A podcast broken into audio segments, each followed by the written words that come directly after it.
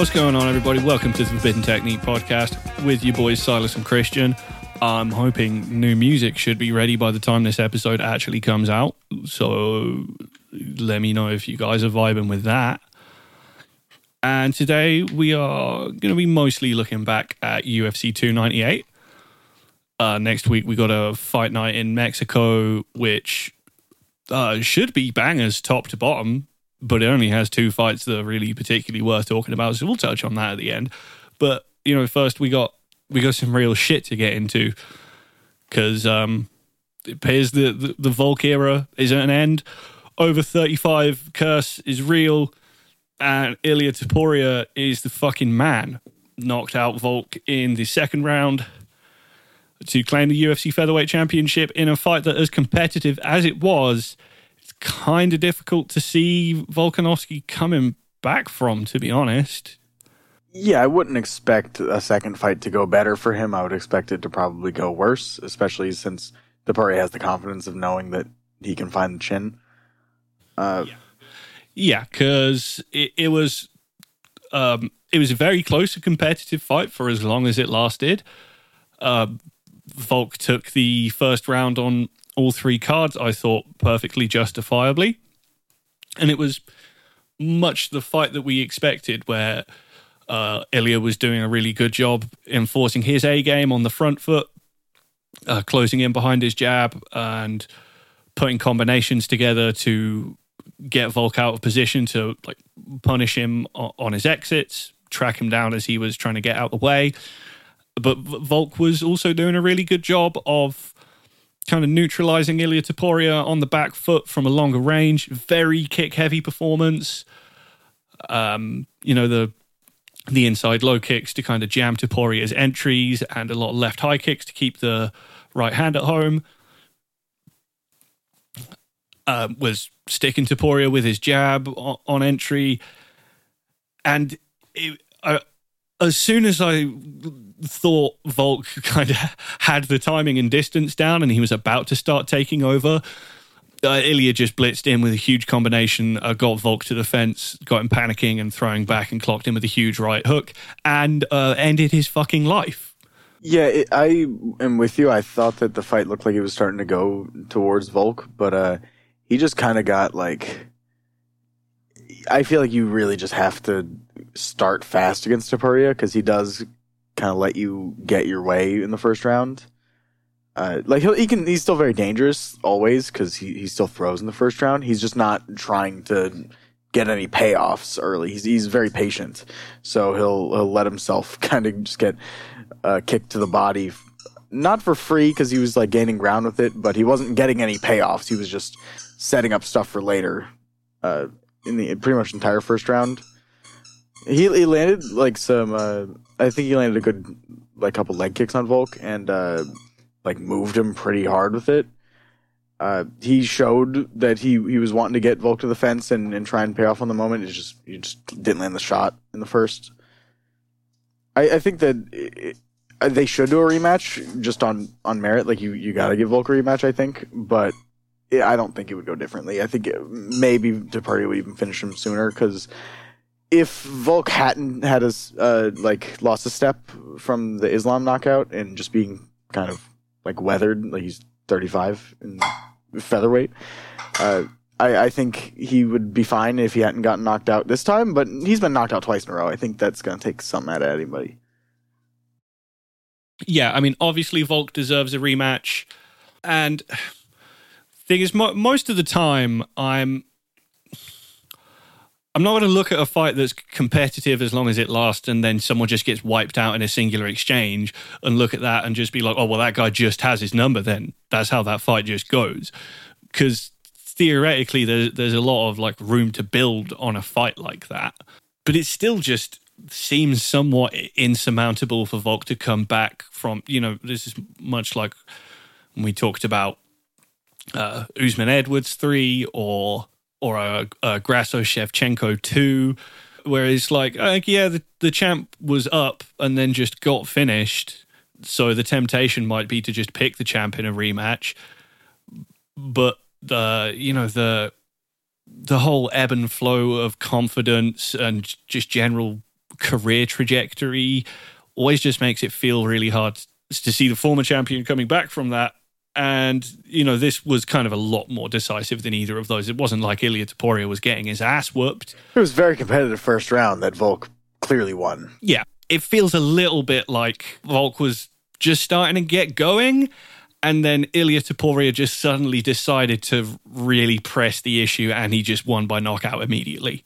Yeah. And he set it up real fucking well he he had he had gotten to the body prior. Uh, he he like found his moment to where he wasn't bouncing diagonally off the cage as much as he was like bouncing right back into him. So like he, he still even if he didn't knock him out with that shot, he probably had like a huge follow up ready. You know, like you could see the way he was loading up. He was he was ready to keep going. Yeah, and Volk was out bad. He was slumped against the cage for a good while it just not, not that I think it should take anything away from this win. It did kind of suck to see this happen directly after a fight where Volk got knocked out um, in a super short notice fight upper weight division that he never should have taken. Yeah, it's just it's just like if if if this is really how the Volk era ends, that's, that's just kind of lame, you know. I think it's fitting, and uh, I I really wasn't upset by the knockout at all. Like I saw a lot of people very sad about it, but I'm just happy to have a new guy around because he's he's fucking 26 and he, you know, you were mentioning uh, there's a lot that Volk could build off of, but and I agree. But what the fuck's he gonna do about how much stronger Topuria was than him? Yeah, which is crazy. Or how Topuria seemed to not really give a shit about any of the offense Volk was throwing at him. It was more just he like he was taking the the kicks to the body and arms and shit, but Volk's not a guy that's really gonna hurt you with if he goes high with it, you know? Yeah, this is this is the issue that it um despite all of the success that Volk can have, it's just so hard for him to genuinely command the respect with his offense that he needs to actually shut Topuria down. Yeah, he tried to a Sun style without having the power advantage, which is just fool's gold. Yeah, I mean, Topuria, he's an absolute physical specimen, and he's he's just brimming with confidence in the prime of his life. You, you, you're never going to be able to just to just stop him from trying. And uh, in Topuria hadn't gotten his jab going too much. He he had been trying, but it's just very hard to out jab Volk if you're not faster than him. And I've seen people talk about Topuria's speed, but I've always kind of seen him as a little not slow, but he like he's not fast. I always felt like power is his his main weapon and and how much torque he gets into his power punches. Like the knockout against uh against Jai Herbert was disgusting, but it wasn't how fast he hit him. It was that it was a completely clean through shot where he twisted his entire fucking torso like and flipped it from the left hook to the body. Like it was a left hook to the body that wound him up, and then he did a full 180 and fucking rocked the guy's head and, and like spun it around. That that's not that's not him being fast. That's him hitting really fucking hard and having good mechanics for for killing someone. So uh, Volk can build off some things like uh, he he was doing well with the the left kicks uh, he was getting good success uh, disrupting Ilia as he tried to step in. He, he was doing the thing he, he, tried to do against Max Holloway in all of his fights, or all of their fights, where you destabilize the lead leg so the guy can't really plant to throw big power shots.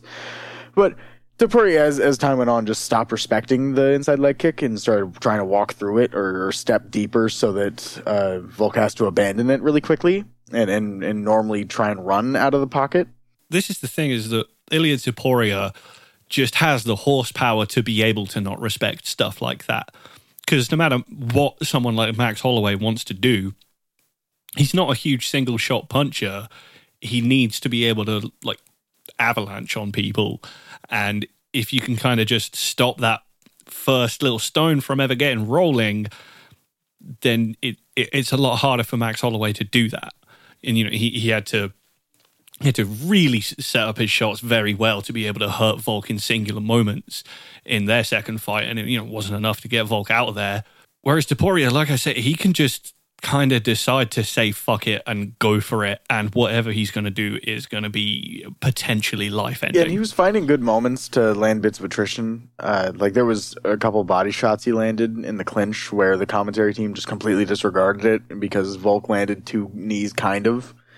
But Volk like got two kind of shitty knees and then Topuria ripped like three huge uppercuts to the body uh, while while Volk had a collar tie and, and Volk was trying these collar ties throughout the whole fight, and it was working to defend the overhand pretty well.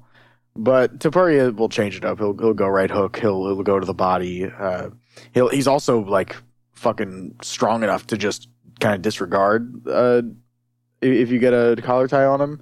If he really wants to just sit down on a shot.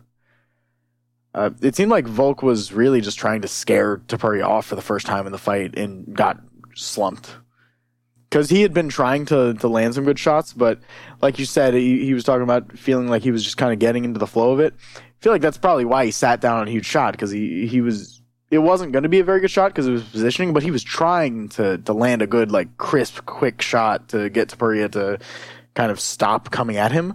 But that's not going to work. uh, or, or, he now should know that that's not going to work. You you got to just keep stifling his offense until he's tired. I think that is is going forward going to be the key to victory against Topuria is make him go at a pace that he can't maintain and then be around whenever he's he's faded because he is so good about not taking too many steps back he's very good about staying on the front foot. His a game is just so imposing that you have to respect it and you cannot stop him from doing it. Uh, you can only slow slow it down. Like if i was to imagine like the craziest fight imaginable, it, it would probably be like Prime Topuria and Prime Conor. Because that shit would be insane. Because it's two guys that fucking hate going backwards, amazing at stopping themselves from going backwards. And I, I think that's the type of fighter that would bring something out of Topuria that would just make him like fight hard and grapple in the first round. And if someone can just kind of meet fire with fire and hang in there long enough, I think that uh, I think that he is a lot worse going backwards. Uh, yeah, and this this was exactly what we were saying is that Volk could definitely have success off of the back foot, but Topuria's mechanical and defensive deficiencies only really show up when he gets forced backwards. But that's just so fucking hard to do. And having seen this, it's kind of like, how do you even go about that if you don't have any kind of physical advantage where you can you know, hit Topuria back with something that he doesn't like, or get into a clinch where where you can impose a strength advantage. Because, like as you say, Ilya Topuria looked dramatically stronger than Volkanovski, and Volk seemed to be roughly at strength parity with Islam Makhachev. I think a big part of that is that uh, Volk's just a lot stronger up at lightweight, and and also he stays stronger longer than most other lightweights because he's just got crazy fucking muscle endurance. So I think if they fought at lightweight, uh, Volk would actually have the the route to victory of just grappling with Topuria until Topuria is tired. But at featherweight, I just don't see that as an option. I, because Topuria was so much stronger that he he could just fucking flick him off of him uh, if he, if he really needed to get up, or or just stop something. Because anytime he wanted to stop being in a situation, he just left it we only saw the first like round and a half of this fight. Maybe if Volk can sustain that kind of thing for long enough to actually get Topuria a little bit tired, then he can start being a little bit more imposing and actually winning tie ups and pushing Topuria back. But you got to force a pace that Topuria can't sustain and not get fucking killed during that process. Yeah, Topuria comported himself very well over five rounds against Josh Emmett, but that was in a fight where he got to do exactly what he wanted the entire time. The fight was honestly a little bit like uh, like Hendricks GSP uh, conceptually, in that it's uh, it, it, with the exception that instead of having a really good reactive double, he has a good cage double, and I think that Volk not having the greatest reactive double does kind of hinder him in fights where he's going to be get put to the cage a bunch because people love selling out on huge shots even whenever there's a chance of a reactive double. And if Volk had a, a better takedown arsenal for like stopping pressure, I think that would help him a lot. Because he he was in like perfect position to shoot for a takedown against Topuria. He just really didn't because Topuria has crazy fucking hips and he probably didn't think it was worth it. And Volk doesn't normally react with double people. He likes to to throw a few punches at you, get you up to the fence, then shoot, or you know, get you in the clinch and then find some something there. Yeah, now the one time that happened, Topuria just like easily shucked him off. So um, yeah, I, agree. This didn't bum me out because it's really refreshing to see a new champion where it genuinely felt like the beginning of a new era in the division. Like if uh, if Mike Goldberg was here, he absolutely would have said, "Welcome to the Ilia Topuria era." We're really in an era of the UFC where almost none of the champions feel safe at all. You know, go go look at everyone who currently uh, holds a belt in the UFC and tell me how many of those people that you think uh, are going to stay champion for any reasonable length of time. Whereas Ilia Topuria, you, you know, you look at a performance like this and you look at the rest of the division and it's like, man, this guy really might be poised to be the next great featherweight who can hold the belt for a really long time. But at the same time, um, everybody loves Vulcan. he's been such a great champion. It, it, it was still just seeing him getting slumped like that was a little bit like, ah.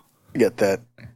I am just getting the fun emotion because I'm like, oh, nice. We have a, a guy that's going to stay around for a long time. Also, uh, a fight we're going to talk about later is one that really, uh, one of the fighters there that I'm going to be picking, I think has an incredibly fun matchup with Topuria that is liable to to find a lot of holes in Topuria's game or showcase some very strong points that I, I could be wrong about. Well, we'll get to that. We will get to that. Yeah, not uh, nearly as much to say after the fact than there was going into this fight. So I guess we'll just get on into the co-main event. Now, Christian, since last week you blamed me for apparently talking you into picking uh, Andre Fili over Dan Ige. I am absolutely going to blame you for planting the idea in my head that Paulo Costa was ever in any way capable of beating Robert Whittaker. Well, he made it look like he has a good chance. He fucking wheel kicked his ass, and, and I think it's a fight where if both guys were in their prime, Rob probably comes through with a win still. But this one, Paulo looked so much better than I expected him to look. I think if Prime Paulo was was in this fight, he would have gotten the knockout. And I wasn't picking him to be Prime Paulo. I just thought he was gonna like hit hard, but he was just so fucking keyed in on throwing a left hook counter that fucking landed like twice. Yeah, also for all of the like crazy wars that he's been in and done well in, he really is someone who if if he hits someone with their with his best shots in the first round and they don't die and can keep him forcing their game, he just falls out of those fights. He does. It happened in the Yoel Romero fight was you know, he was on his way to losing to Uriah Hall if, if Uriah Hall was just capable of keeping up that kind of performance. But also Paulo had, you know, he he had the dog in him back then, and he was he he just didn't believe that he could lose, uh, and seemed to think that as long as he kept on coming forward and throwing back and enforcing his game, then he could pull the win out. Whereas in pretty much every fight since the Yoel Romero fight, once that once the fight goes deep and he's been figured out, he's a little bit like, okay, I'll just lose then. I don't think he did that in this fight. Not necessarily, no. I, I, think he just had an idea of something that would work going into the fight, and he could not wrap his head around why it wasn't working. Because he kept trying. It may just be that. more that he's bad at adjusting. well, that too, but he he had this idea that the the like pull away arm punch left hook was just the fucking key to victory. I think he was watching the the Izzy knockout. Like instead of doing tape, he just watched all of Rob's getting knocked out clips and, and just tried each of them except for the the Wonder Boy one, which honestly was probably the one he had the highest chance of landing if you just throw a jab there. And his jab was landing good. It, it got some good damage off on Rob, but you need to throw it a lot more than that if it's landing that much. And throwing it wasn't what was getting him countered as much as uh, kind of resetting after throwing something was getting him hurt. Well, and the thing is, Rob he gets hurt with people's jabs when people force those overcommitted blitzes out of him. But whereas if you're just like plodding into the same couple of counters over and over again, Rob Whittaker can do that for 10 rounds. Yeah, the fight was kind of if Kelvin Gastelum had wheel kicked Rob once and then done nothing else. Because he, he, like, people forget that Kelvin did, like, bust up Rob's nose because anyone who makes it five rounds with him busts up his nose. Yeah, but he's still one of only two people who has fought Robert Whittaker since the Yoel Romero fights who hasn't hurt him at some point. Yeah. Even, even if they lose really cleanly.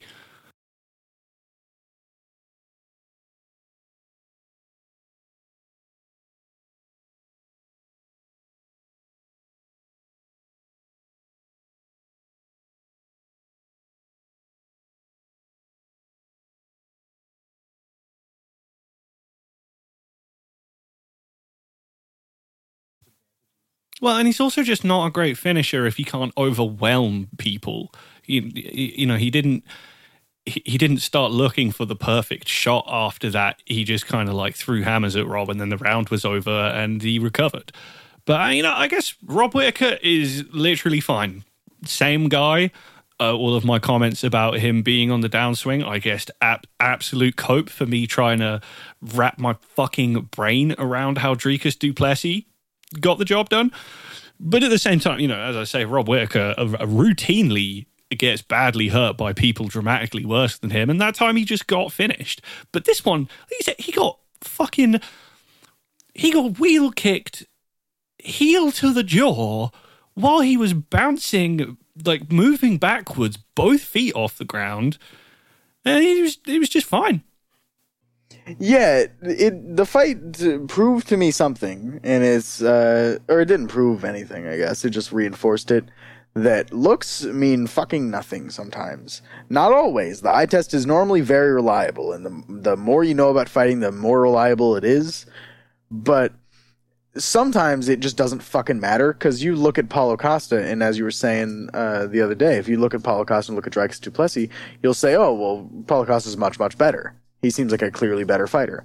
But eh, sometimes fucking looks just don't matter because Dricus uh, managed to knock out Rob pretty comfortably in a fight that looked like it was a replicable way that it could end. He has good timing on an intercepting jab, and Rob is liable to get fucked up by an intercepting jab by a guy that's Hulk strong. Uh, which Costa showed at a certain point because his hips looked fucking crazy. There was a a small grappling situation at one point in the fight, and Paulo just just hipped away from it.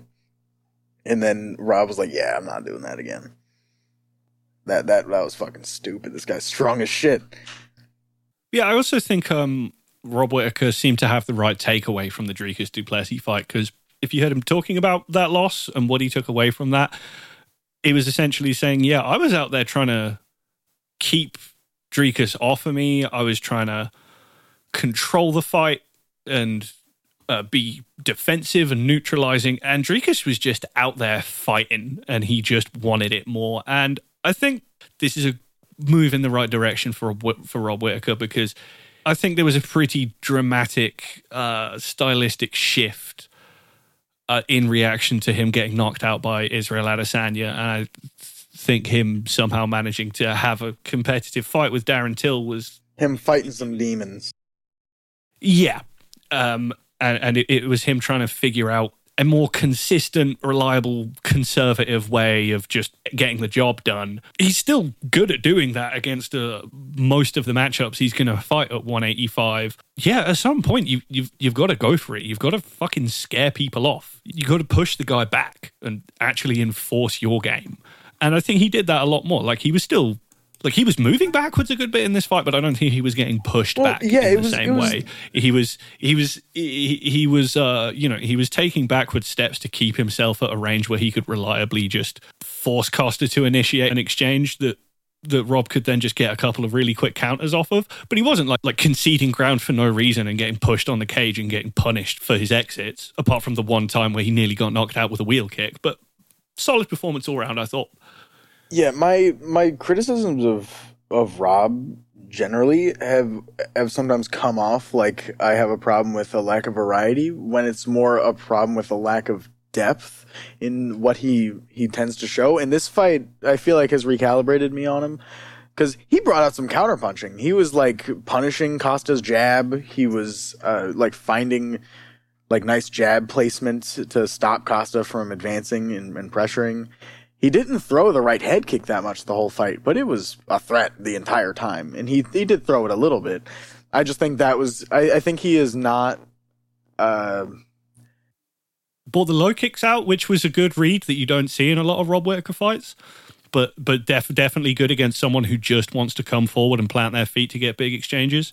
yeah, and I think that uh, his right head kick is just kind of it hasn't been fine tuned lately. He he hasn't like had anyone that it's it's been just the play against or anyone that's allowed him to really get his right head kick off because he does like to do it whenever you're moving backwards, even if he is being pressured most of the fight uh, or he's taking the back foot. He'll he'll wait for a second, then just step in with a huge one two and throw a high kick. But he was just getting the payoff with the one two in this fight. He he didn't really even really need the high kick much. Uh, he was he was going for a lot more singles than he normally goes for, like just single jabs, which is a good thing. Uh, he, like he would he would mix it up and, and add the right hand behind it very well. And he he was even counterpunching in combination. He would throw a jab, wait for a counter, throw a, right hand, and then get out real fast. I thought it was like the deepest his boxing looked in years. Absolutely. And yeah, I mean, the, the right head kick normally kind of comes in reaction to people trying to slip his straight shots. Um, and then this is the thing: if w- once you've really keyed into the right head kick and not slipping, then he's just going to like keep your guard in place and stop you from throwing, and then just be able to pick you off with straight shots repeatedly. Yeah, he can punch around someone's guard pretty comfortably. Yes, this is the thing. If you just never actually adjust to getting hit by straight shots over and over again, then it really doesn't need the right head kick at all. Yeah, uh, a criticism you could uh, give towards Costas that he didn't go for the body nearly enough. The the body kick, definitely a necessary weapon he should have gone for. Uh, I don't think he was getting countered or uh, stifled enough to to justify how little he uh, tried to really pressure or swarm. I think at a certain point, especially from the second round on, he needed to to start pushing forward because I don't think Rob has gas issues necessarily at this point. I think he just always gets kind of weathered, and I think when he's not like fully, uh, I, I think in the first round he's fucking hard to knock out. Like, like he's always difficult to knock out, but in the first round he's especially hard to knock out. But once he gets a bit more into the flow of the fight, it's easier to trick him with something. Uh, or, or it's easier to just get him overconfident and, and crack him hard because he, he does he has a bit of an ego. Rob will think that he's he's fucking you up really comfortably and then start doing some fucky shit and then kind of get humbled by getting hit hard and be like, okay, I got I got my nose bloodied by a jab by Kelvin Gastelum. I'll go back to fucking him up really easily. I'll stop pressing my advantages and just keep them exactly where they are. This is the thing. I thought Costa he looked good physically, and he still competed in this fight. He, he still looked fast, strong, and powerful. Um, and he had some good ideas, but just uh, overall, he never really bought out the Costa who I think had any chance of being Robert Whittaker. Even though he was trying to pressure, he was getting dissuaded. I thought way too easily, and was perfectly fine with just having a technical ranged kickboxing match with Robert Whittaker that he was obviously going to lose every time. And, you know, it, there was a point in this fight where he needed to do what he did in the Uriah Hall fight and just fucking go for it, even if it meant getting killed. At least he would have given himself a chance of actually getting something off. As good a job uh, that Rob did of keeping himself off of the cage and sort of halting Costa's ability to swarm, I just don't think Costa actually tried that hard. and yeah, he barely hit the body, which I guess was also because he was struggling to get Rob to the cage, and he loves to rip that left hook to the body when he's got someone like pinned down.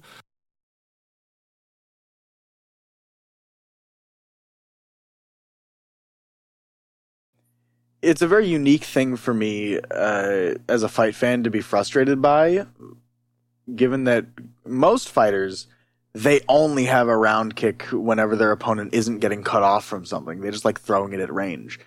But Costa will fucking only throw it if you are against the fence and going off to one side. And it's really frustrating because just whipping the left body kick up from his stance would have been so useful because Rob was defending the head kick. It's, he just has a fast head kick. So it, it, looked like it was getting closer than it actually was. And I think the fact that the crowd and the commentary all went, ooh, ah, every time they saw how fast Costa's left head kick was, made him feel like a like a golden retriever getting a treat. Like, ooh, yeah, I am a good boy. I've got a I've got a nice fast head kick.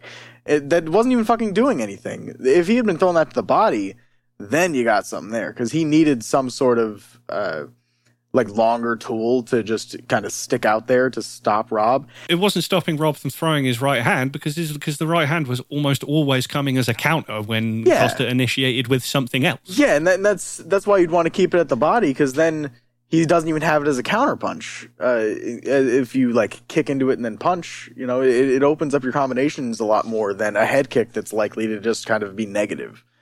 Because his left head kick was nice, but it only served to slow down Rob's like ascent towards beating the fuck out of him.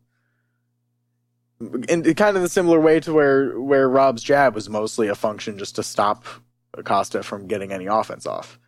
But you Costa doesn't want the fight to be negative. He wants the fight to be as uh, like constant as possible for him to have a, a strong win condition. So I just thought that was a really weird decision by him that he tends to make in a lot of fights that end up range kickboxing matches.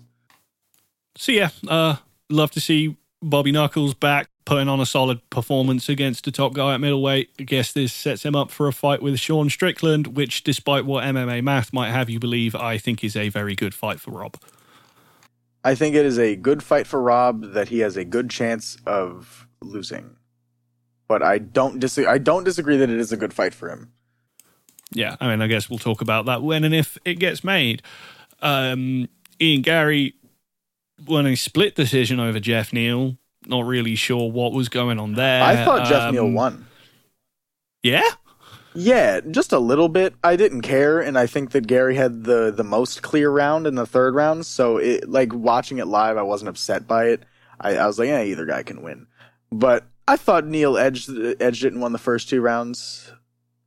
It's it's just hard for me because I I also am very glad that that Neal won because I'm a lot harsher on a guy that's been around the block a few times, not coming forward and fucking a guy up, than I am of a guy who's still in his kind of like prospect rising to contender phase uh, for for having a kind of tepid fight.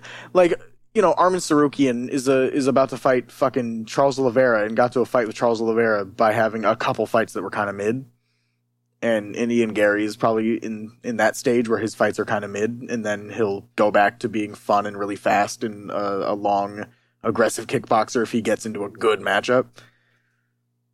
But it, it's easy for me to to be annoyed by him with the the Neil Magny fight and Geoff Neal fights. He just can't finish a Neil to save his fucking life. I mean, I mean, he is extremely annoying, and you know, Geoff Neal is uh, he's tough as shit. This was just a particularly flighty, neutralizing performance from Ian Garry, which, which is what I expected. You know, despite my picking Geoff Neal by knockout, just kind of on a vibe, I didn't really think it was the good pick to make, and I thought it was a lot more likely that Geoff Neal was probably going to uh, follow Ian Garry around, trying to punch him really hard in the head with his left hand. I just thought at some point it was going to work. And, you know, it's not that he didn't get his licks in. Uh, you know, if, there, there, there was still absolutely times where he was able to like force Garry out of position on a retreat, get him to the cage, and hit him with something big. And you know, Garry had to show uh, he had to show some grit and toughness and just general uh, consistency to get the job done. wasn't awful. in the first couple rounds, uh, Neal got some good spots where he could get Garry to the cage or or just step in real hard with a big shot. But uh, Neal has too much of a problem of wanting to leave exchanges rather than let the other guy leave an exchange and punish him for it. Uh, which is it sounds like just a style thing, but it's a it's a genuine issue that you have to address in certain matchups like this because that's why he always gets kind of dog walked by anyone that moves. Because Resets too much. yeah, he'll reset for you. You just have to defend the first couple shots. He's not going to start putting more shots on you if you juke. It, it how many times in the fight, if you went back and watched it, it, just guessing, would you say that he had the perfect opportunity to to really land some good offense on Garry, but instead he threw a shitty check hook to close the door and then stepped out at an angle? What, probably like 15, 16 times?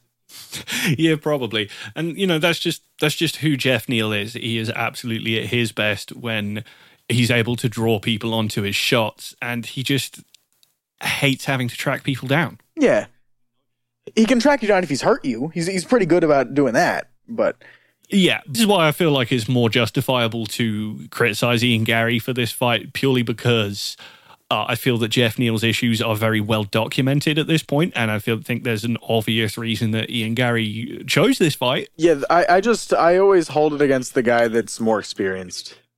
Yeah, which is fair, but you know, e- even if Geoff Neal is an experienced fighter who is obviously very good at what he does, for for me and Garry's perspective is is like, well, you know, you're picking these matchups out Yeah, I believe I heard uh, Ian Garry at one point in lead up say that it's not like much of a step up, and I kind of agree with that. But I would just Well, imagine I mean, Geoff Neal lost to Neil Magny. that. Yeah, that for one. But but it's really just a step up in that Geoff Neal is so much more anxiety inducing to fight than Neil Magny. Uh, like it, it's hard to not be constantly worried for your health, and that's kind of why I get him being a bit more skittish against Geoff Neal. Like I hold the Neil Magny fight against Ian Garry still a lot. I hold that the fuck against him.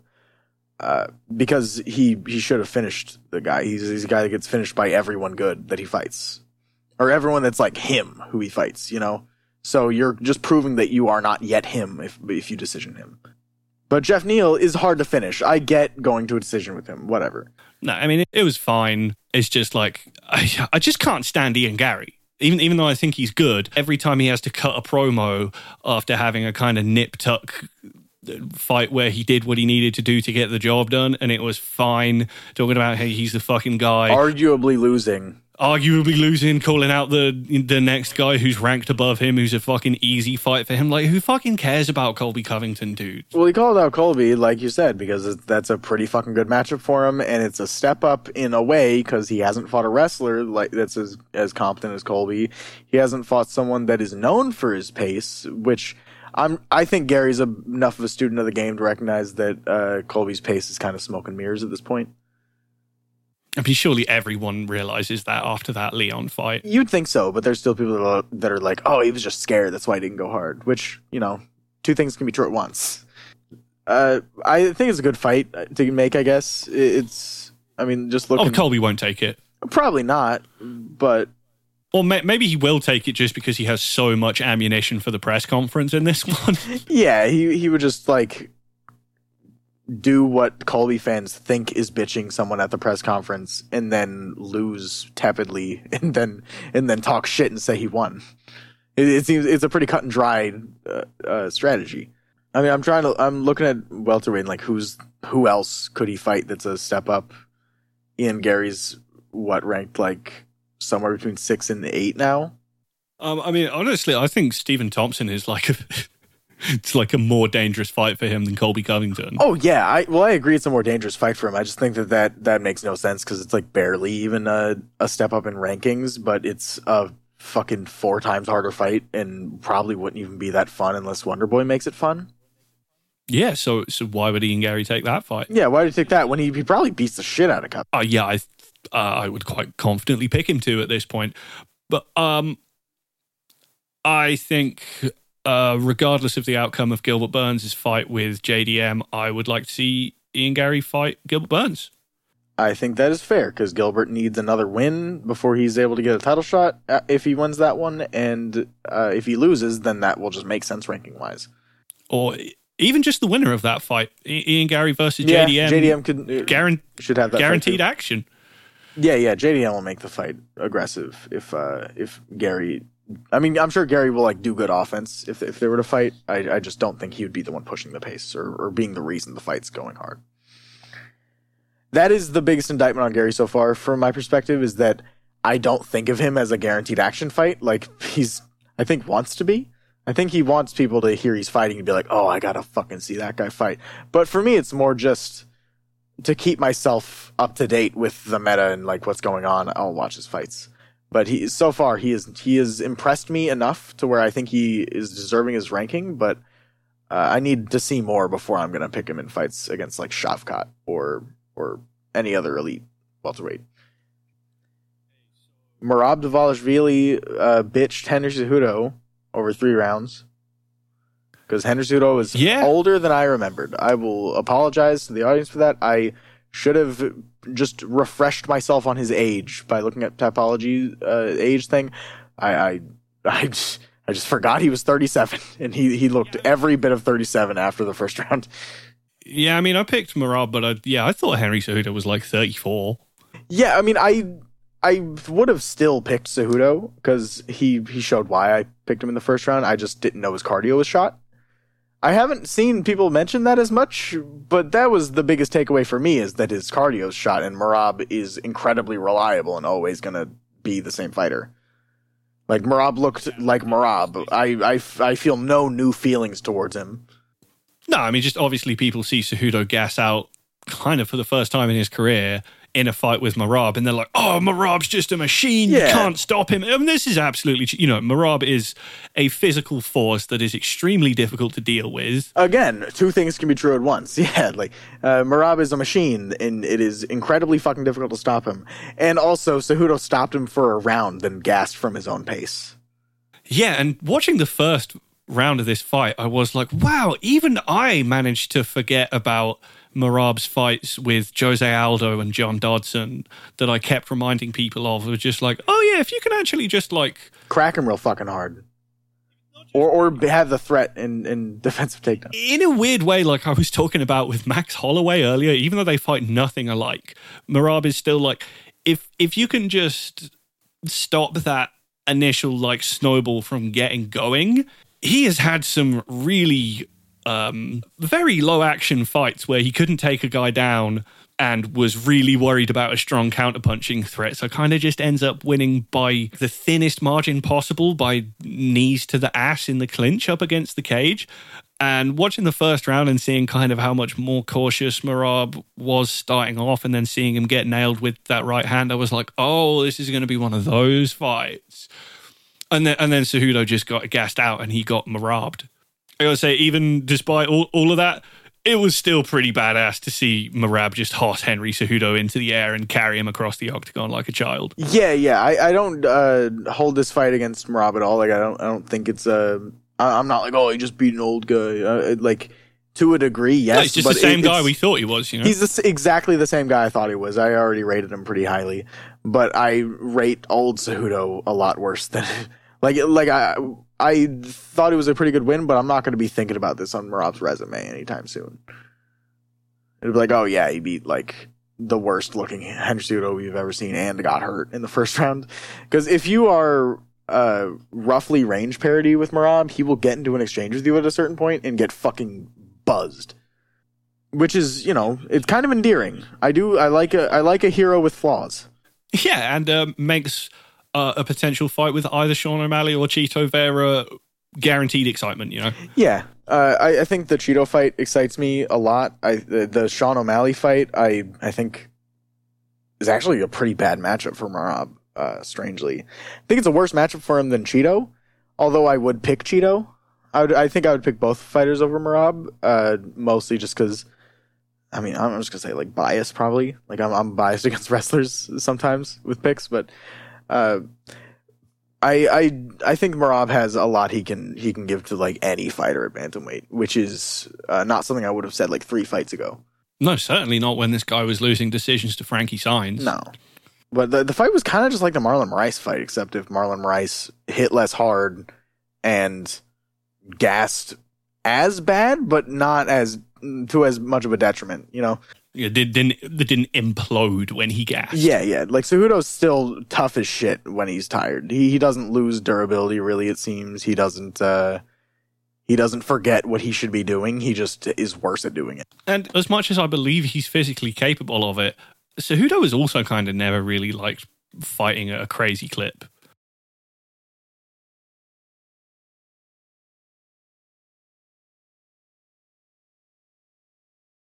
Yeah, which you know, the only time I can ever think of Henry Cejudo really pressing the issue in that regard in a fight was when he was getting his ass beat by Marlon Moraes and Marlon started to implode. Yeah, they really just both had the same fight against Marlon, but Cejudo's more durable, or like durable to big shots at least. Yeah, and Marlon was way more shot by the time he fought Moraes. Oh yeah, yeah. But anyway, the the real pace bully of this card, Anthony Hernandez. That motherfucker goes at you. What, a fucking warrior, dude. He is a savage. I, he's awesome. I love him. Yeah, he he's stayed pretty fucking safe, all things considered. He got hit by a, good kick to the body uh, in the first round, but you you can't just hit him with one good shot. Really, all that worried me in the fight was I was like, oh fuck, Kopylov set up the head kick already. I see, I see Hernandez has a fucking lower hand now. His hand's like three inches lower. Dropped his elbows. He's moving backwards. And then Kopylov was like, "Oh, I'm going to do the head kick," and, and then and then missed it. Yeah, he did not go for the head kick nearly as much as he certainly should have. Because even if you don't land it, you're still you're still like establishing it. Like he, he could have done more with the threat of it, uh, at least. Uh, I thought that was a bit of a fumbled bag by Kopylov, but then again, what are you gonna do? Because Hernandez was on him so fucking immediately after the body kick that uh, he didn't have much time to really think. Oh, let me just be patient, kick him in the head. Well, and this was this was just kind of what I expected as well, because that's who Roman Kopylov is. As much as he's a sharp, accurate, pretty powerful striker, he really likes to build on people. He likes to set up really nice singular shots, and he came really close to finding that shot. But if you're not going to really press the issue, then uh, Fluffy will. Like you got to do what Kevin Holland did and actually just go up to him and fucking wipe him out and capitalize on anything that works for you. And then I also thought that um, Roman's defensive wrestling looked like vastly improved from his early UFC fights where he was getting trashed by Karl Roberson. Yeah, he has good takedown defense. He's just really bad on on the ground at this point. Is my thought.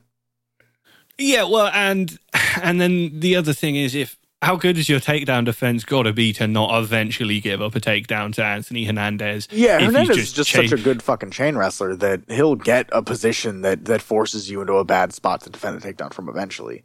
And he will come at you constantly. You know, it's not like he has the prettiest striking in the world, but it's it's all just designed to push you back, make you feel uncomfortable. You know, there's a lot of just like running at Kopylov with shifting hooks but there was a certain point in the fight where Kopylov just he, he just hated everything that was happening and just had no way of claiming any initiative back because, like I say, he he wants to be at range, being a slickster, and um, if you want to do that against Fluffy Hernandez, you better just like absolutely murk him with a single shot because he he's just not going to play that game with you. Get this guy a fucking good fight at middleweight. I like Roman Kopylov, but in terms of just like the level of the guy guys that Fluffy has been getting matched up with, it has been sidestep after sidestep since he like really deserved a good fight off of that crazy upset win over Rodolfo Vieira that was like was three and a bit years ago or something. Like I don't know why this keeps happening at middleweight. And similarly, it took Brendan Allen like a six fight finishing streak or something to get booked against Marvin Vettori. Yeah, and I'm thinking he should fight the loser of that. Get Fluffy a motherfucking main event against someone good in the top 10. Ooh, he should fight Paulo Costa. That's a good one. Middleweight isn't very booked up right now. Yeah, Vettori Allen is one of the only fights that's uh that's really like set up right now and even then I wouldn't put it past uh, Hernandez to just fight the winner or loser of that. Oh, I know who Fluffy should fight. Nassourdine Imavov. He should. I think he deserves more of a step up than that. But I, I do think he should get the fight. Rankings wise, that's a noticeable step up, I believe. Imavov's ranked eight right now. Or uh, Jack Hermansson. Jack Hermansson's a good one. Again, isn't that a, a smaller? I, I guess that's a fair enough step up that they that they're more likely to actually give him. Jack Hermansson's ranked nine right now, but uh, you know Jack Hermansson's like enough of a name at this point that if they give you Jack Hermansson, particularly coming off of a good win, just having shut the door on another hot prospect, that's like you, you know the UFC thinks you're going to be a thing if they match you up with Jack Hermansson. Yeah, I, I, I tend to agree with that. I, I would like him to fight Allen at some point because he actually has a win over Brendan Allen back in LFA.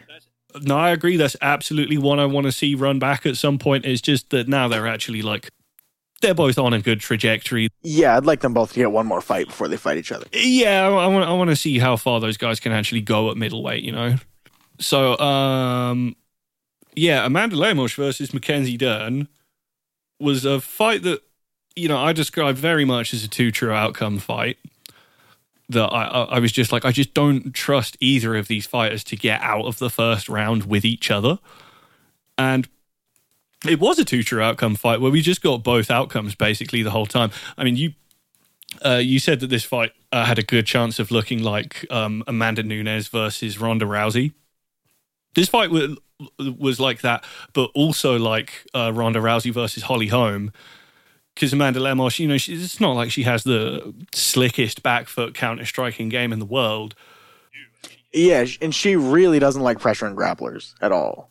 No, and she she's very she's very responsible at range and picks her shots well. Uh, the problem is you've really got to give her those shots because she does not force errors out of her opponent in order to get counters off. No, and I I fully think I know where Mackenzie Dern's punch power is at now. I think the think like my ability to to like key on key in on when she has a chance of hurting someone is now perfectly calibrated because she just doesn't fucking hit hard if you hit hard. Seems to be it. I mean, she still dropped Lemos in the third round. Eh. Like yeah, Yeah, I mean, it was kind of she knocked Lemos over because she like, caught her with a clubbing overhand while she was uh, on one leg throwing a kick. yeah. Like I don't think she's a, someone that's gonna actually put power on someone and then uh, like get anything done with that. I think it's really just if she fights someone that doesn't hit hard, her power is a threat, and if not, she's just gonna get fucking clanged early over and over. I, if I remember correctly, I, I said that there, the fight had a good chance to go to decision, didn't I? Yeah, I think so. Yeah, I, I was just thinking Mackenzie Dern's really durable, and uh, she, like Lemos is a bad finisher. She just hits really hard. So I, was- I was expecting it to be uh, just a situation where I, I wasn't expecting it to be fucking like a crazy war like it was. It was it was ins- insanely exciting and, and very fun to watch. Yeah. Also, uh, uh, am I wrong? But the fight definitely should have been stopped in the second round. Oh, I agree. I think the fight uh, could have been stopped uh, for like 30 seconds at one point. Just because, I mean, you could have also stopped it between rounds just because it looked like Dern had a lot of fight beaten out of her. She just, she looks like that. She just looks dejected even when she's doing fine. You know, Dern tried to rush in on Lemos, and she did, did just a nice little like backstepping counter right hand, dinged Mackenzie real bad, and then just chases her around, punching her in the head, fucking blasted her in the eye with a left hook, which uh, dropped Mackenzie Dern, but uh, to me, it didn't look like a knockdown in the sense that like it, it buckled her legs. It looked like she went, "Ow, fuck my eye," because I'm pretty sure he, she got her orbital broken from that left hook. Massive credit to Mackenzie Dern for being even being able to stay in a fight like that because that is nasty shit that you normally just see uh, end a fight instantly. But at the same time, uh, criticism is definitely due to Amanda Lemos for her general brain thinking and uh, inability to get the job done because she just insisted on uh, following Mackenzie Dern uh, to the ground when, like, you know, Mackenzie Dern can be completely unconscious and still have insane guard retention and just deny you the space that you actually need to get good offense off on her and, you know, get her shit together and get the sweep that she did, which by, by that point, Lemos was just like, probably physically and mentally gassed from hitting someone with all of her best offense and not being able to get them out of there and just kind of like let Mackenzie Dern keep coming at her in the third round. But at the same time, I don't know how, how much shit I'm going to give Lemos for that when like she basically did knock Mackenzie Dern out and the fight absolutely should have been stopped at that point, in my opinion. That's fair. Uh, Mac- Mackenzie Dern's just hard to finish, anyways. I, I think someone that doesn't have good finishing practices or doesn't go to the body very much is just going to have a bunch of issue like getting her out of there. And and Mackenzie Dern also has a problem with her grappling, uh, where sometimes she's not very good at submitting people. She like her jiu-jitsu will always look clean. Like she's gonna hit a six sweep or like a a really fucking nice stand up maybe. Like like she'll do something cool on the ground that people will clip and like show on Reddit. But her submission ability is really hampered by uh it, it seems like the MMA gloves and also uh whenever she gets knocked around it just she gets worse at jiu-jitsu. It's that fucking old shit where it's like each punch you lose a belt. Or like you lose a belt rank. I think part of it is that I, I think it's also that like much like in the Marina Rodriguez fight, you know, one of the ways that jiu-jitsu and MMA is dramatically different to sport jiu-jitsu is that it is really fucking hard to submit someone who is fine with losing the round and just doesn't want to be submitted. The level of jiu-jitsu that you need to be at to just not get submitted by someone who's as good at jiu-jitsu uh, as Mackenzie Dern, like the difference in level th- that needs to be there is huge. Well, she's also just not much of a grap like a submission finisher. She's always just been very good at jiu-jitsu. Like even looking at her early fights, her first ever MMA fight was a decision. Then her third MMA fight was a decision. Uh, got another one a few fights later. Like she she goes to decision quite a lot for someone of her caliber. I also do have to wonder just how many of those fights are just her refusing to do jujitsu because she actually does just kind of like to bang. Well, the Ashley Yoder fight, she was trying to submit Ashley Yoder the entire time, but Ashley Yoder just is good at defending herself from having her back taken, and also couldn't really get uh, grappling situations too much because uh, if someone else seems like similarly like a, a, jiu- a jiu-jitsu specialist, they'll just fucking defend against like the initial grappling stage and then be back on the feet or clinch her up. Yeah, this is what I mean. You only need to be as good at jiu-jitsu as Ashley Yoder to not get submitted by someone as good as Mackenzie Dern. Well, and everyone she's submitted, looking at it, is just people that will get submitted if they're fighting a grappler, like Nina Nunes, Randa Markos, Hannah Cifers. Literally every single person, like each of those fighters, has lost to almost every committed grappler they fought.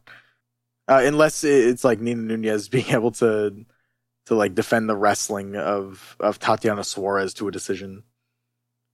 Or I guess I guess she hasn't been submitted much. Uh, that, that's wrong of me. Sorry, Nina Nunes. But she like she was she was old by that point. It, it was like a it just like kind of bad decision once they got her her armbarred.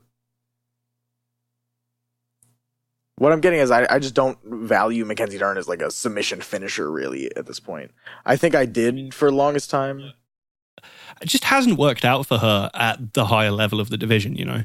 Yeah, everyone there is is very insistent on not being submitted. They'll just be negative until they get to the next round. If you look at the strawweight rankings and go, oh, who, who's the best person that could lose by submission to Mackenzie Dern? You'd be like, ah, Amanda Lemos, Marina Rodriguez, Angela Hill, yeah, all people she just couldn't finish because they're stronger than her. Because she's she actually has a big problem with just not being very strong. I think that is a a main factor. Most people that have a lot of submissions in the UFC are way stronger than most of their opponents. So, okay, so uh, Junior Tafa stepped in. Uh, 24 hours short notice to fight Marcos Rogerio de Lima and got low kick TKO'd uh, fair play to Junior Tafa. The guy's obviously got huge nuts, but um, frail legs. you know what they say about a dude with big nuts? Fucking weak legs. And you know, 24 hours notice. Guy wasn't in camp. I think it, if he had at least had a fight camp, he could have prepared prepared himself enough to just like not get smoked by basically like the first low kick that landed fine. Yeah, and and de Lima's just someone that's gonna He's gonna throw big ass punches that you have to respect, and then low kick you if he's able to get initiative on you. And and he was also he seemed a lot larger than Tafa. Yeah, dude. dude. Eh, short notice, it just shit happens. yeah, Junior Tafa's not a particularly huge heavyweight. Uh, de Lima's an absolute fucking monolith who uh, will also impose a kind of shitty top game advantage if he's fighting someone who like can't wrestle. This is the least I've ever held getting leg kick TKO'd against someone. Absolutely. Um because I like Marcos Rogerio de Lima. I think he uh, generally is pretty all right. Like I, I, had I known that this was what the fight was going to be, or had I known that it was going to be this tough he was fighting, I would have picked Rogerio de Lima by leg kick TKO or something. Um, so what else was good on this card? Like none uh, of the fights were particularly good necessarily, but uh, Mingyang Zhang, Danny Barlow, Oban Elliott, all pretty good. Oh, Andrew Lee's shot. Yeah, Mingyang Zhang's knockout over Brendson Ribeiro, just a nice ass two three. It was a cool knockout.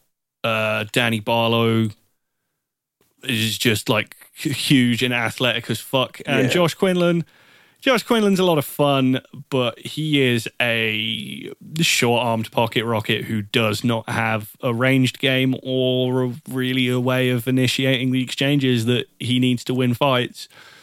So, someone who's just like 10 times the size of him and hits really hard was just going to be a bad time. It was a fucking wonky knockout as well. It started from like a. From, from from like a hammer fist jab counter. But Danny Barlow's fun though. He's maniac. Rinya Nakamura needs to get better at jiu-jitsu. Great wrestler, not great at jiu-jitsu. It's it appears. No, and this fight was just whack. yeah he was fighting someone that that fight the grapples very negatively, and and is annoying for someone that isn't a, a high level jiu-jitsu guy. Like he won comfortably, but it was still he just looked like he was discontented the whole fight. Yeah, at least he didn't actually get submitted by any of those stupid leg entanglement attempts. No, des- despite Rogan proclaiming that it was close, it was literally never close. Really was not. Uh, Nakamura just like easily stayed on top and just had a conservative three round decision where he did not get submitted.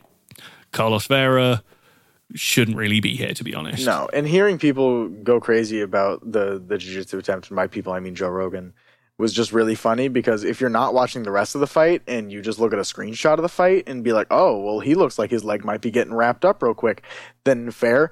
But if you're watching the fight and you've already seen him outstrength the guy and just fucking move out of a position when he decides to, like 18 times by the point that he first actually got a good bite on the leg, then uh, like maybe I, I if you didn't see that I could understand thinking that it was close, but he was perfectly fine the entire time. So we at least know his jiu-jitsu defense is serviceable. Because he's, he's a big prospect. He's, he's supposed to be really good. But I, I would need to see him either make some leaps in the striking or, or just like get a lot more concise with his jiu-jitsu game. And Andrea Lee is shot. She has always been glacially slow, but at least she used to come to throw down. And now she just just looks like she doesn't know what she's doing out there. Lost the fight in her, it looks like. Yeah, which you hate to see. Or the, sh- the most shitty type of uh, of shot to be. She should d- try dating a different neo-Nazi. She was better back when she dated the other one. And Miranda Maverick looked fine. Yeah, she got a job Looked done. like she always does. Which is kind of a is kind of a bad thing because she she should be making more market improvements at, at this age. Okay, so I guess quick hits on this UFC Mexico card before we get out of here. Um, kind of weird. It only occurred to me earlier that both of the top two fights on this card are rematches of fights that ended by a first round freak arm injury. Particularly because I, for some reason, my memory of Moreno Royval in particular was just that Moreno kind of won easily because that's probably what most people would expect to happen in a matchup. Um, and you know he was on his way to winning. Like it, it was a scrappy enough fight as long as it stayed on the feet because Brandon Moreno, for all of the improvements he's made as a boxer, it, I just think he's still that wacky brawler that we saw in his early days of the UFC deep down. Uh, you know, he he's got a lot more defensive moves. He's got like an actual process now. He's got a great jab that he builds off. He's got he's got some head movement, but for for all of that he has gotten better defensively, he has not really gotten more defensively responsible, which is a distinction that we have to make often. Dude just loves to throw down too much for his own good. Um, it was just the fact that uh, Brandon Royval can't wrestle. And we just saw Brandon Royval in a fight where he couldn't wrestle. I, I, guess made a good account of himself to be able to go to decision with someone who, uh, in their previous fight, just finished him as soon as he got a good entry on the back. But it was uh, his actual defensive wrestling didn't look any better, and and uh, he really struggled to improve position when whenever. Uh, Pantoja actually got him down cleanly, so I'm like, even though the fight ended by a weird, somewhat freak injury, I'm like, do I actually expect it to go any different this time? I don't expect the result to change, but I expect it to go differently. You know what I mean? Yeah.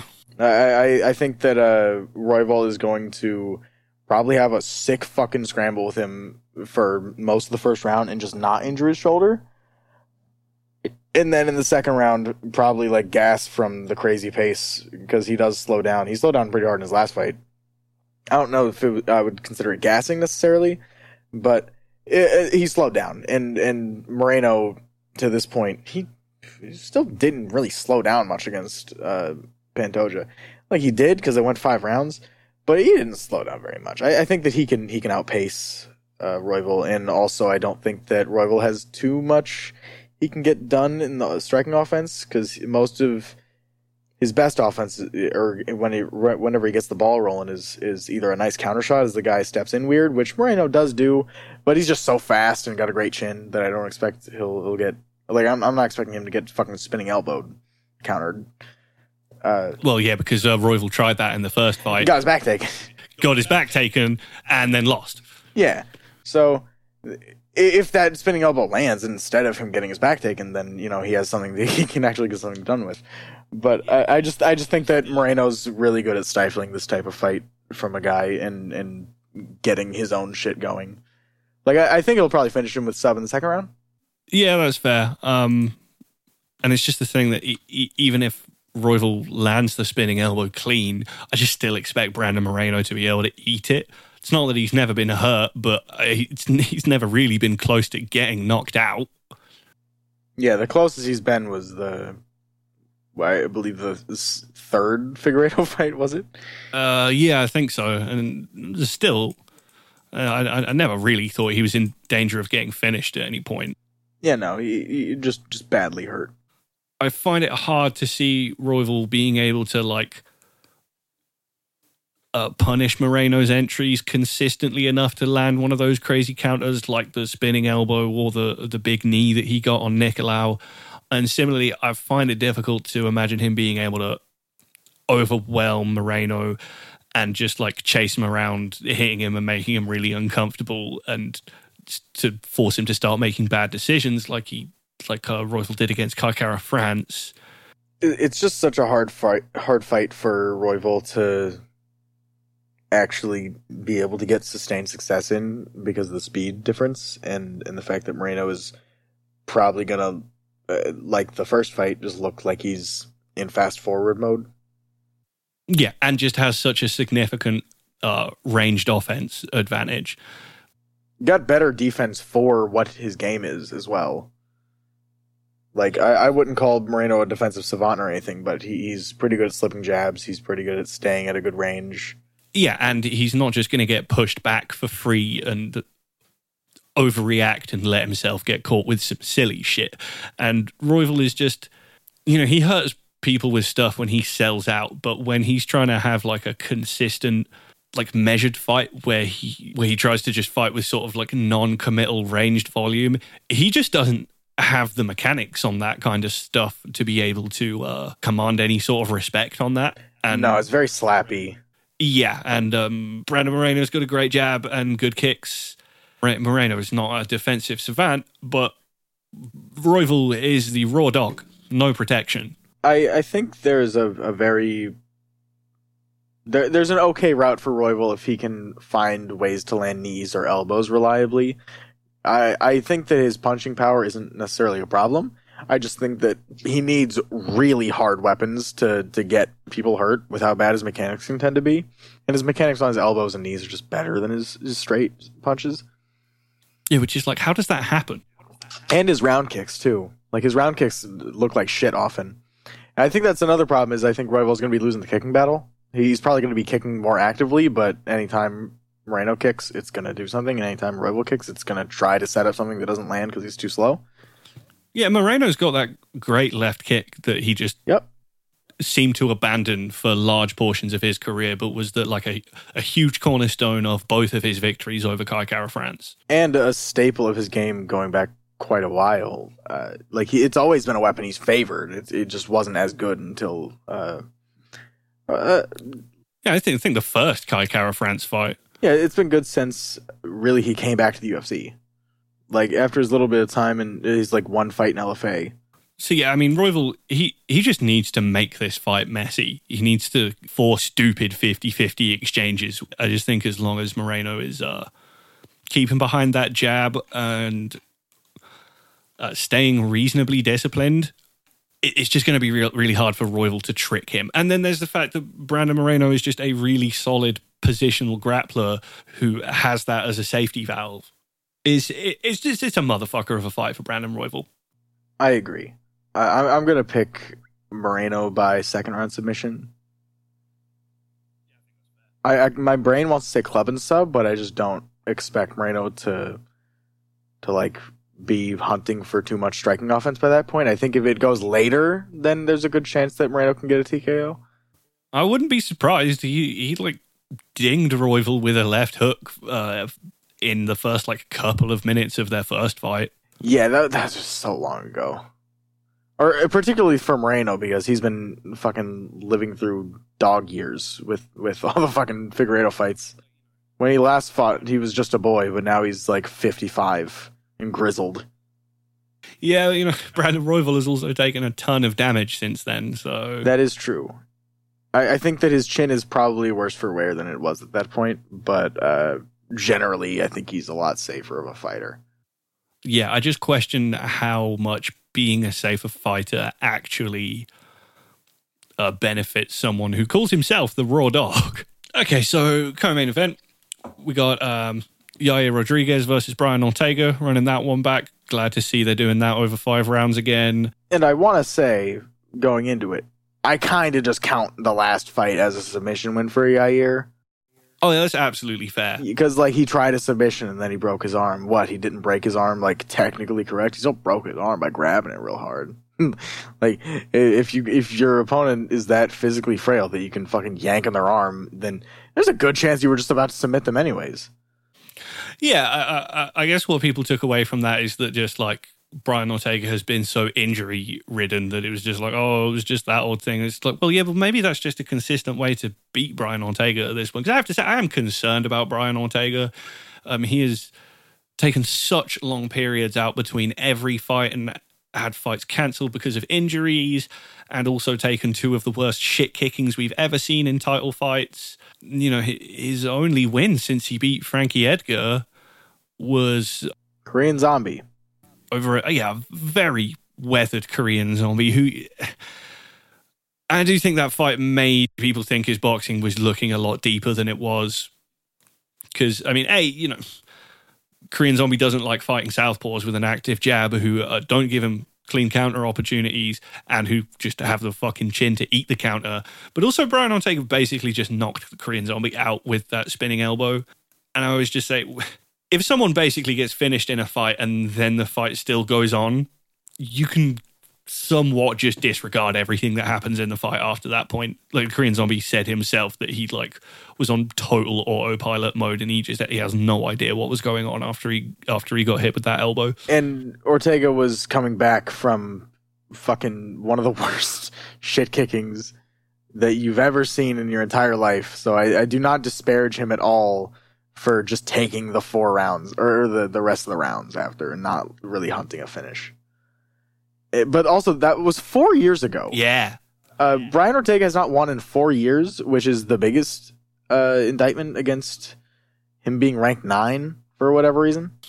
Does make me worry that his prime just kind of absolutely vanished at some point in that whole process. I actually, I so I get what you're saying completely, and I don't disagree. I just think he looked perfectly fine against Volkanovski. He looked like a good fighter still. He looked like he deserved his ranking spot, I think. And then against Yair, He did, but then He- he got destroyed. And then how long ago was that fight? that was three years ago. And how long has he had to be out because of injuries since then? Uh, well, he fought Volk uh, in 2021, and then uh, like 10 months later, he fought Yair Rodriguez. And then since then, would, that fight was uh, in mid 2022. So he hasn't fought since mid 2022. Yeah, uh, it, it, it it's concerning. Definitely concerning, and I, I don't disagree with that at all. That's certainly a factor when trying to analyze this type of fight. But you could honestly probably just like go back and watch last time we we did a, an episode on this fight, and then uh, just replay my audio because uh, it's like the same pick. I think the fight. I don't think the dynamic of the fight's changed. Uh, uh, no, I don't disagree with that either. I don't think we actually got a breakdown in for this one last time it happened for whatever reason. But I will say my main read for this one going in was that Yaya Rodriguez is going to surprise everyone, including Brian Ortega, with how okay he is at jiu-jitsu. and just how fucking fast and, and powerful he is. Because similar to the main event, this is a guy that has a pretty pronounced speed advantage that is going to be able to hang with the other guy in his best realm, except uh, he's he's probably just gonna fucking blow him out of the water again. I would expect. Yeah, because I mean, I would say this is a very pronounced speed advantage. Brian Ortega is kind of glacially slow for a featherweight, and then Yair's the fastest guy in the weight class. I do think that's a big part of what makes Yair's ground game so shocking to a lot of people is that uh, being as well as being a crazy explosive speed athlete he also just has no fear about just trying some crazy shit. So if you give him an opportunity to jump on an armbar, he's gonna fucking wrench that shit like qu- uh, quicker than you can even like respond defensively to it. And even though most people would probably say that Brian Ortega is a much deeper, pure boxer than Yair Rodriguez, Yair Rodriguez was just lighting him up with one twos for as long as this fight was on the feet because he has both a massive speed and range advantage. Yeah, and I'm, I'm going to refrain from uh, just talking about the fight as if it's a, a clear cut victory for Yair already. Because, you know, there's, to play devil's advocate a bit, there is a very good chance that had uh, Ortega not had his arm exploded, Yair would have just given his back up and then gotten his back taken and choked or something. Uh, oh, absolutely! Like in that exact like sequence, it's like you know, go back in time, see what happens if he doesn't injure his arm. Maybe some something else happens, or maybe he just hangs in there a- until Yair makes a stupid spin and then like gives his back some shit. But uh, I do think Yair has a, a pretty distinct advantage in it, and I think both fighters off of a win probably just get a title shot. Ortega deserves it a lot less, I would say. But Yair is coming off of a loss to to Volk, which happens to the best of us. So uh, that like that's not even a bad enough loss to where it's like, oh, he's he's won one his last two, can't give a title shot. I think it's fair enough. There's not really anyone else that deserves a title shot right now other than Volk. Yeah, I mean it's kind of how they've just like set up the matchmaking in this division at this point. Well, and it's not just in featherweight, that kind of once you're established as one of those guys, you get to just uh, fight other guys in the top five to get a title shot every time, you know? Max Holloway being at lightweight right now just makes the whole situation super cut and dry. It seems like whoever wins this fight gets a title shot, even though one of their last fights was a title shot. Well, I mean, Ilia Topuria said he's not remotely interested in fighting Holloway or Rodriguez, and he just wants a, an open weight fight with Conor McGregor. Yeah, yeah, if Topuria wants to just hold up the division, fair enough. Do your thing, bro. But I think him versus Yair is really exciting. I, I think that him versus Ortega is uh, fucking boring. I, I think uh, Topuria just beats the fucking shit out of him.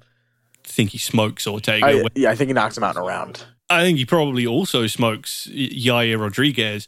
But you know, Yaya Rodriguez, he just has that what the fuck factor where he you just you, you want to see you want to see him in these matchups because he's perfectly capable of pulling out some crazy shit. And it's like you know, if you've if you've uh, shown yourself to be left high kickable and nearly got fucking wiped out by Jai Herbert, you know that's that's interesting. You can sell that to me. Well, I'm just thinking. Remember Yair using spinning elbows to diffuse pressure against Max Holloway? That would have it's basically like seeing if Ilia Topuria can beat the striking equivalent of Ryan Hall. a guy who's kind of dangerous in one realm, like three hundred times more athletic. Yeah, three hundred times more athletic, and probably better, strictly speaking, at submitting people in MMA. Uh, it, so it's just it's it's funny because I think there is a like an eighty percent chance that uh, Topuria just fucking knocks Yair out unconscious by punching him in the back of the head if Yair tries some spinning shit to defend against pressure against the cage. But also, maybe he just lands an elbow. And if you can get Ilias to respect, which I think anyone tall with a really fast one two can, uh, then I think he can get Topuria moving backwards, hit a big huge head kick on him.